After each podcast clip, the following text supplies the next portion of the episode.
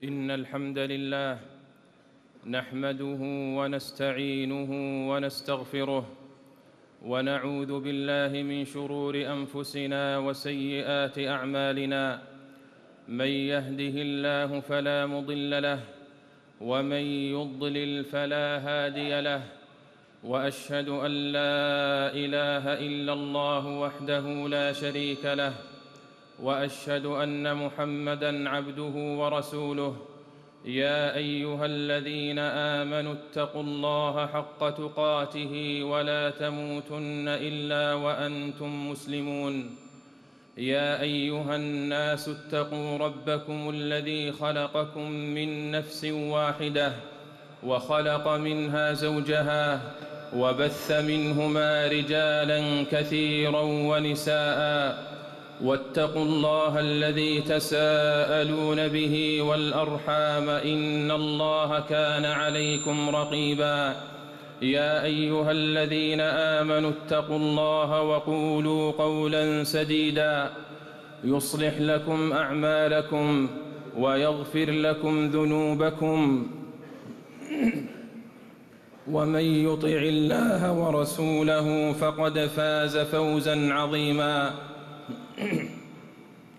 اما بعد فأوصيكم عباد الله ونفسي بتقوى الله جل وعلا في السر والنجوى فهي وصية الله للأولين والآخرين ولقد وصينا الذين أوتوا الكتاب من قبلكم وإياكم أن اتقوا الله ثم اعلموا رحمكم الله أن الزمان سيار وقد أدبر عامه واستدار وما مضى فلن يعود وكل لحظة تمر تزفك عبد الله إلى يوم موعود وشاهد ومشهود وإلى فراق ولحود.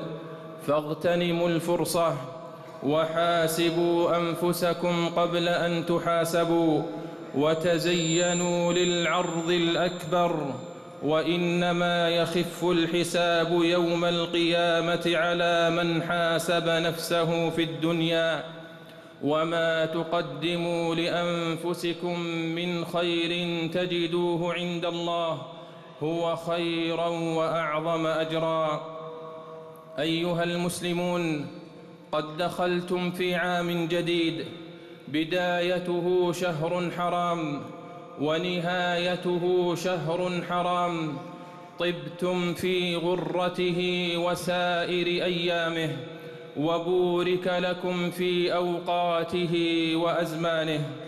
وشهر محرم من الأشهر الحرم التي قال الله تعالى فيها إن عدة الشهور عند الله اثنا عشر شهرا في كتاب الله يوم خلق السماوات والأرض منها أربعة حرم ذلك الدين القيم. فلا تظلموا فيهن أنفسكم.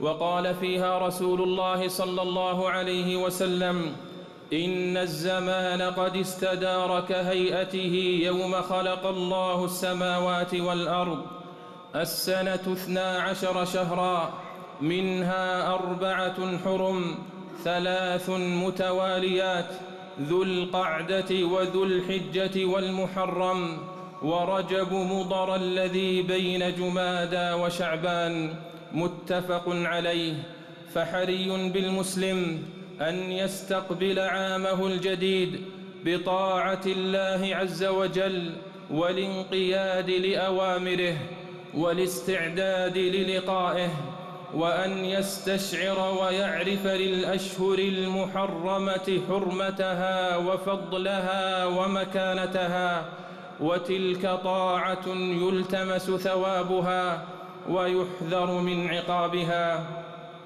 قال الحسن البصري رحمه الله إن الله افتتح السنة بشهر حرام واختتمها بشهر حرام فليس شهر في السنة بعد شهر رمضان أعظم عند الله من المحرم وكان يسمى شهر الله الأصم من شدة تحريمه. عباد الله وقد رغب الشارع في صيام شهر المحرم تطوعا. فاحرصوا على أن يكون لكم أكثر نصيب من فضله. فعن أبي هريرة رضي الله تعالى عنه قال قال رسول الله صلى الله عليه وسلم أفضل الصيام بعد رمضان شهر الله المحرم وأفضل الصلاة بعد الفريضة صلاة الليل. رواه مسلم. أيها المسلمون رجح كثير من أهل العلم أن شهر محرم أفضل الأشهر الحرم ولعظم مكانته في نفوس الصحابة. استأنفوا به تقويم السنة الهجرية.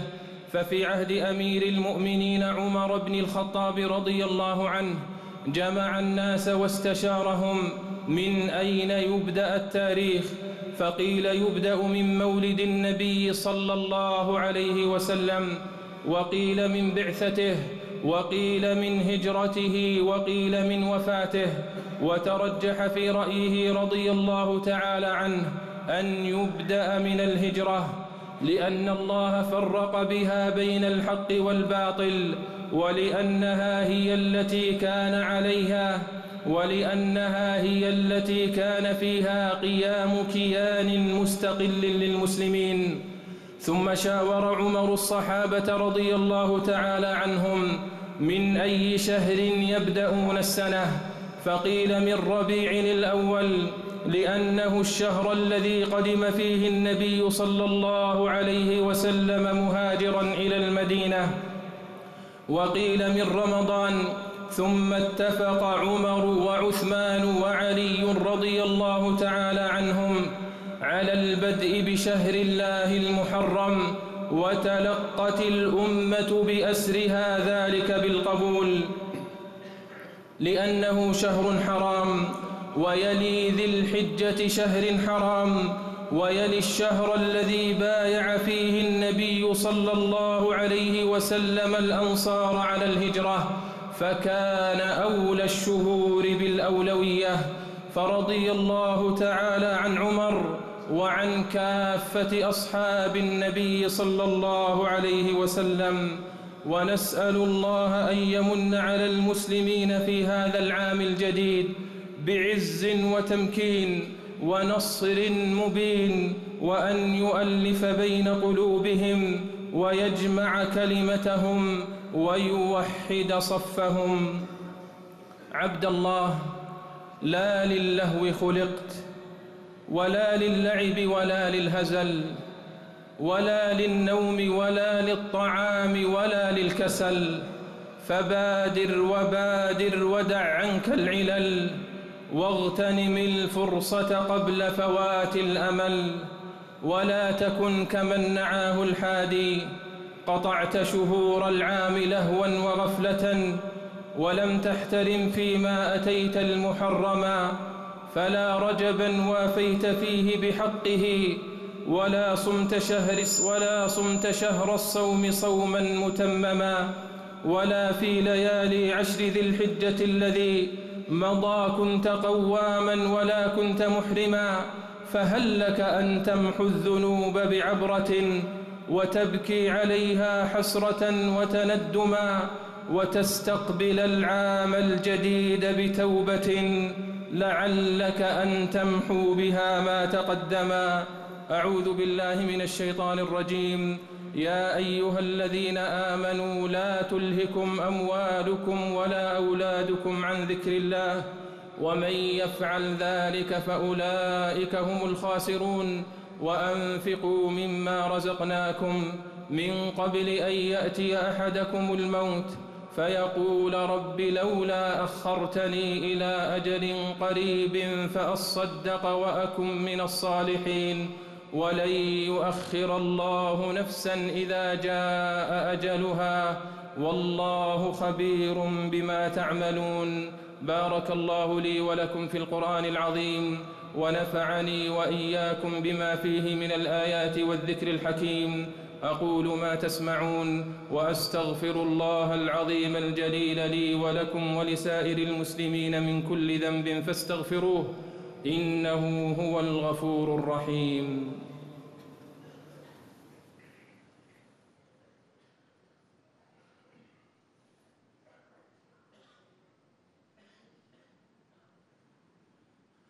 الحمد لله على إحسانه والشكر له على توفيقه وامتنانه وأشهد أن لا إله إلا الله وحده لا شريك له تعظيما لشأنه وأشهد أن نبينا محمدا عبده ورسوله الداعي إلى رضوانه صلى الله عليه وعلى آله وأصحابه وسلم تسليما كثيرا.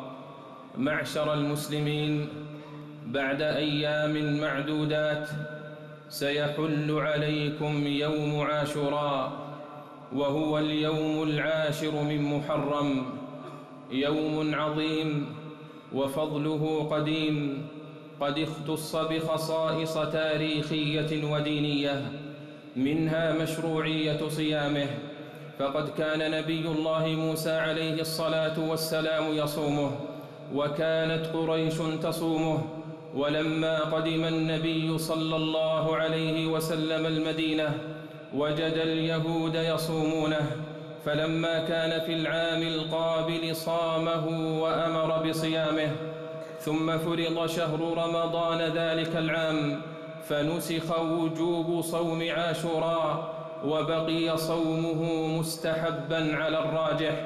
فعن ابن عباس رضي الله عنهما قال قدم رسول الله صلى الله عليه وسلم المدينة فوجد اليهود يصومون يوم عاشوراء فسئلوا عن ذلك فقالوا هذا اليوم الذي أظهر الله فيه موسى وبني إسرائيل على فرعون فنحن نصومه تعظيما له. فقال النبي صلى الله عليه وسلم نحن أولى بموسى منهم فصوموه. متفق عليه.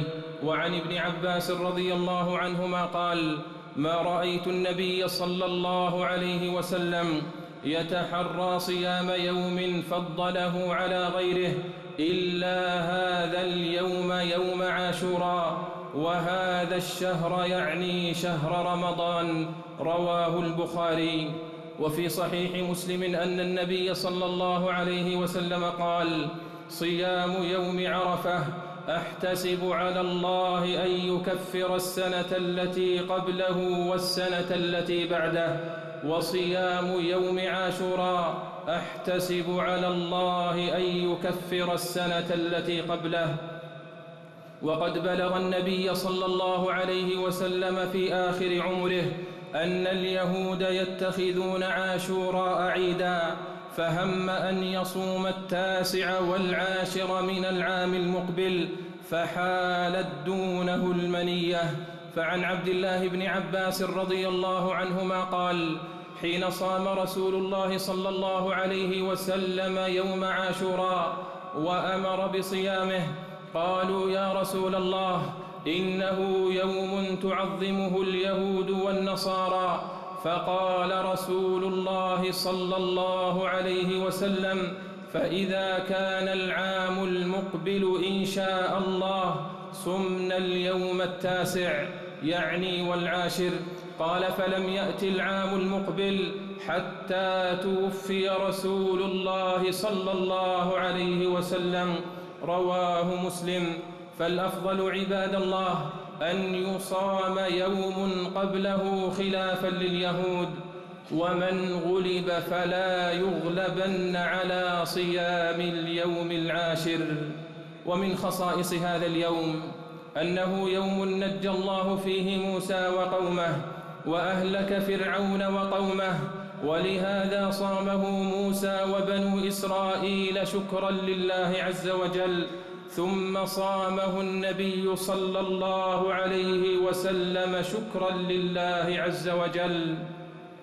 فنسأل الله أن يوفقنا لصومه وأن ينصر جنودنا المرابطين في ثغورنا كما نصر موسى عليه السلام على فرعون وقومه في يوم عاشوراء. وبعد معاشر المسلمين فهذا ما في هذا اليوم من الخصائص. وقد انتحل الوضاعون في شأنه وأمره مفتريات كثيرة. لم تصح عن النبي صلى الله عليه وسلم ولا عن الصحابة الكرام ولا عن أئمة السلف. فجعل بعض الناس يغلو فيه فيبتدع عبادات لم تشرع. ويتشبث بأوهام وضلالات لم يوفق للخير في ملابساتها فلو كان يدري يوم عاشوراء ما كان يجري فيه من بلاء ما لاح فجره ولا استنارا ولا أضاءت شمسه نهارا. فاتقوا الله عباد الله فاتقوا الله عباد الله في أنفسكم وفي دينكم. لا تبتدعوا ولا تحرفوا شريعة الله. لا تبتدعوا ولا تحرفوا شريعة الله. فقد ائتمنتم وأنتم خير أمة أخرجت للناس وحذرتم وأنتم أمة وسطا. وقد تركنا رسول الله صلى الله عليه وسلم على مثل البيضاء ليلها ونهارها سواء. ومن أحدث في أمرنا ما ليس منه فهو رد ومن عمل عملا ليس عليه أمرنا فهو رد. والله لا يتعبد إلا بما شرع على لسان نبيه عليه الصلاة والسلام. وفيه كفاية الزيادة عليه إفراط وغلو وتنطع. والتقصير فيه تفريط وتساهل وحسبنا قول ربنا اليوم أكملت لكم دينكم وأتممت عليكم نعمتي ورضيت لكم الإسلام دينا. قال حذيفة رضي الله تعالى عنه كل عبادة لم يتعبدها أصحاب رسول الله صلى الله عليه وسلم فلا تعبدوها فإن الأول لم يدع للآخر مقالا. اتقوا الله وخذوا طريق من كان قبلكم فوالله لئن استقمتم لقد سبقتم سبقا بعيدا. ولئن تركتموه يمينا وشمالا لقد ضللتم ضلالا بعيدا.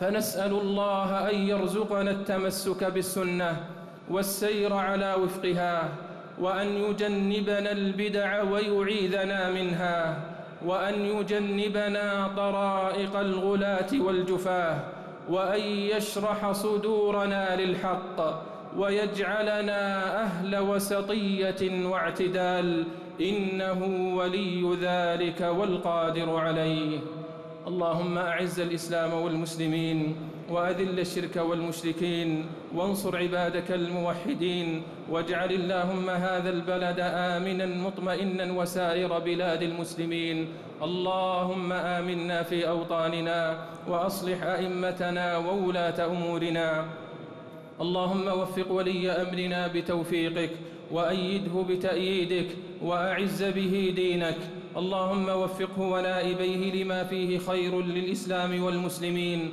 ولما فيه صلاح البلاد والعباد يا رب العالمين. اللهم انصر جنودنا المرابطين على الحدود. اللهم صوب رميهم وقو عزائمهم وانصرهم بنصرك يا رب العالمين. اللهم تقبل شهداءهم واشف مرضاهم واجبر كسيرهم اللهم واحفظهم في أهليهم وأموالهم وذرياتهم يا رب العالمين.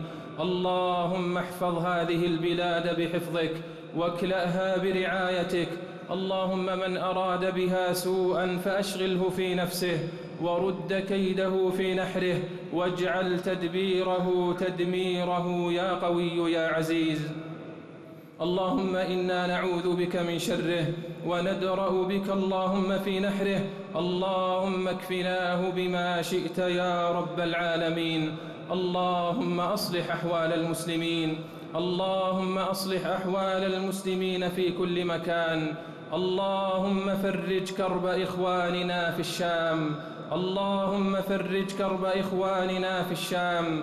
اللهم يا رفيع الدرجات. ويا قاضي الحاجات ويا مجيب الدعوات ويا مفرج الكربات ويا مفرج الكربات فرج كربهم وارفع ضرهم وتول أمرهم وعجل فرجهم وعجل فرجهم واجمع كلمتهم. اللهم احقن دماءهم. اللهم احقن دماءهم.